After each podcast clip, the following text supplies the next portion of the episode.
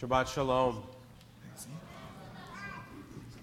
We've tried to do something a little different with this musical Shabbat. As you've seen, we've changed things around in part because Laura, our usual percussionist, is, is sick and not able to be with us, but also to, to go into a bit more of a meditative space. And I hope you'll tell us how you feel if you've been to this one and other ones and compare and contrast the two to give us some direction as we start to plan for next year and how we'll continue, hopefully, to grow this worship experience and also maintain the worship experience that is our regular minhag, our regular customs on Fridays and Saturdays, but to use this as sort of a lab environment to try new things.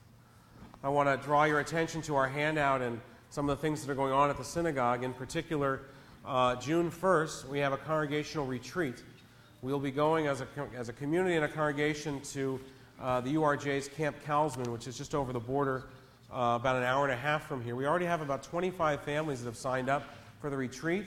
Uh, I shouldn't just say families, I should say 25, um, well, families in the congregation. Some of those are with children, and some of those are, are not with children.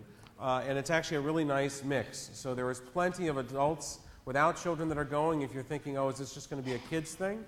And if you're wondering, is there going to be anything there for my kids? We have lots of kids going as well. So it's a really nice mix, and we'll have two tracks uh, of study and of play and of experience and camp stuff. So I hope that you'll join us for that. Um, the rest of the announcements are there in front of you. I won't take the time to read them all to you, um, other than to uh, say once again a mazel tov to Hannah uh, on your bat mitzvah. We look forward tomorrow to celebrating with you as you read from Torah. And uh, those that have signed up for dinner, we look forward to joining you uh, for Shabbat dinner after the service. So I wanted to, you can sit wherever you'd like. this is Josh's mom. They just made it up from Seattle. Welcome, we're glad you're here. Ani ma'amim be'emunah shlema. Ani ma'amim be'emunah shlema. I believe with perfect faith. I believe in God. I hope that doesn't shock you as your rabbi for me saying a statement like that but the next statement might. But I don't believe in God the way that I used to. I don't believe in the God of my childhood or even the God of my early days in the rabbinate, a God that was all knowing and all powerful, controlled and did and could do anything. A God that doled out blessings and curses, good and bad, in my life or in the lives of others, a God of reward and punishment. I believe now in a God of limitations, a God that is limited, a God that can only do so much and is constrained by the laws of nature, by the laws of humanity in all of our finest moments and all of our cruelest and most evil ways, a God that is constrained by the forces of of nature that are far beyond even God's control. I don't want to. I say this because I have seen too much, too much undeserved suffering in our world, let alone too much unmerited reward. And so I cannot believe in a God that controls the doling out of good and bad, suffering and blessing, of joy and oi. I don't need to list for you, but we could just look at the headlines of our newspapers today and we could see all of the things in the world that just should not be happening to the innocent and the young and the good and the, and the frail and the infirmed. The inhumanities that we do to each other, they are that, what we do to each other. I can't say that God is doing that. I couldn't believe in a God that could have some measure, a modicum of control over that and could stop it, prevent it, and doesn't. Maybe you feel the same way.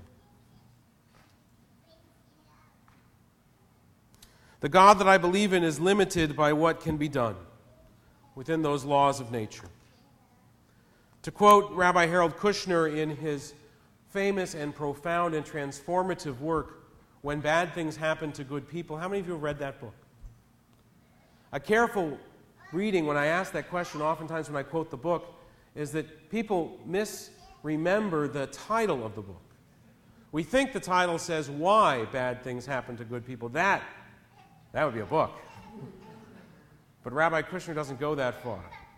He says, in fact, that he can't. In fact, what he says is we shouldn't go there. To not focus on the why, but to focus on the now what.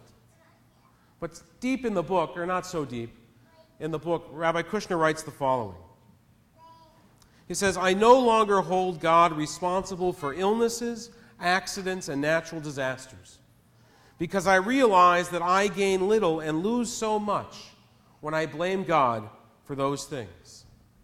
He continues, I can worship a God who hates suffering but cannot eliminate it more easily than I can worship a God who chooses to make children suffer and die for whatever exalted reason.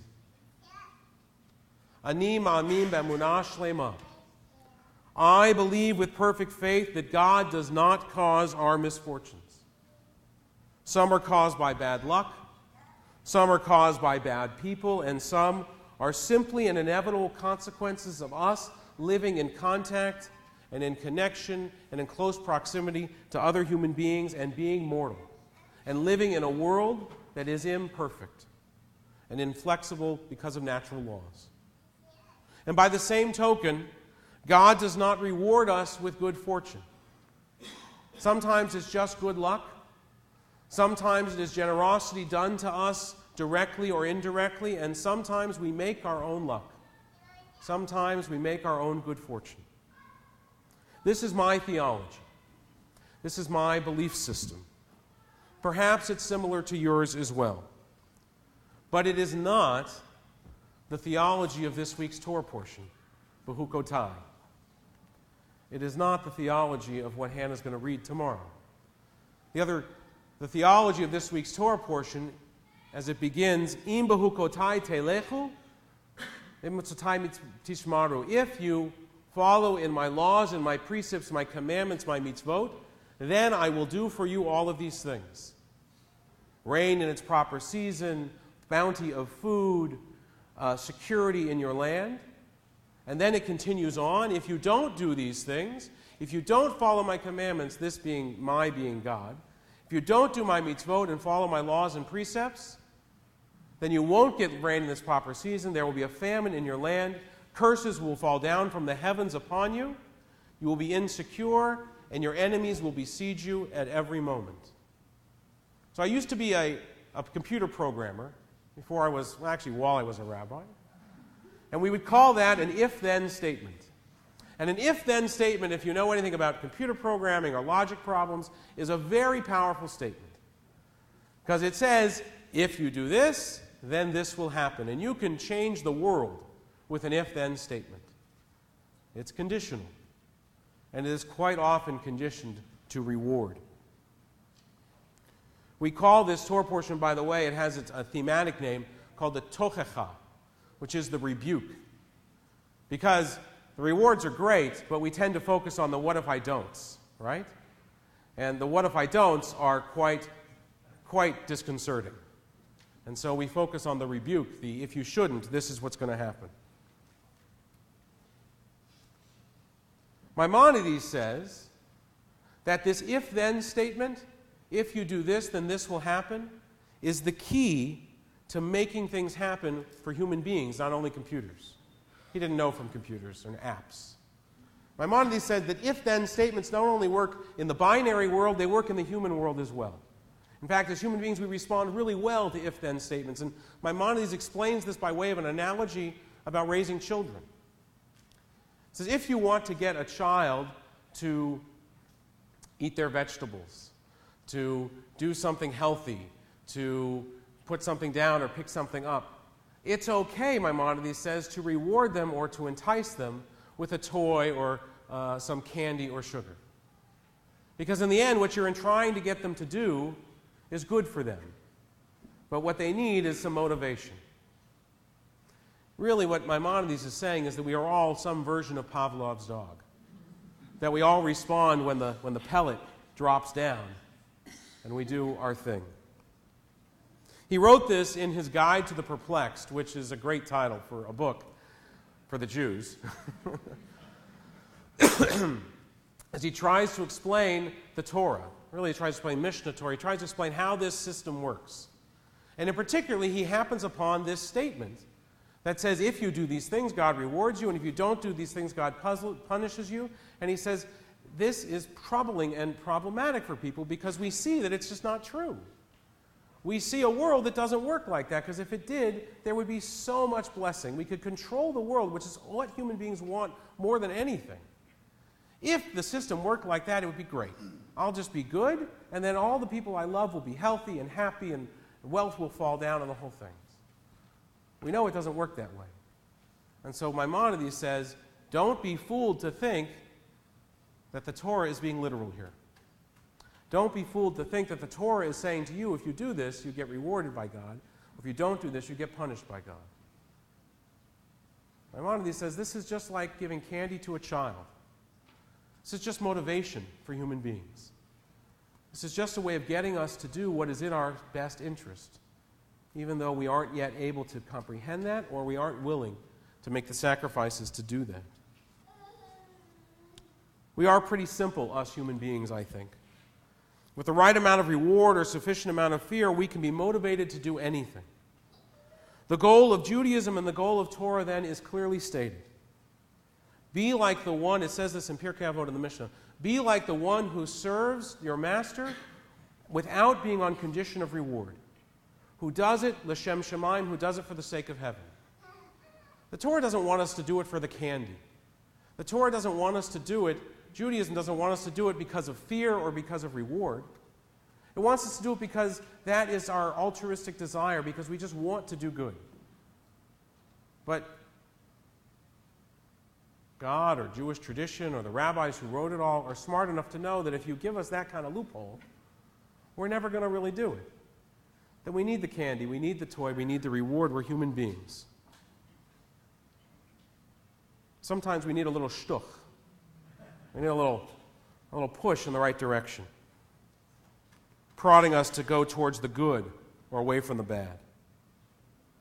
And that's why this is here. This Torah portion, this tochecha, this rebuke. Not because God works that way, but because we work that way. We are here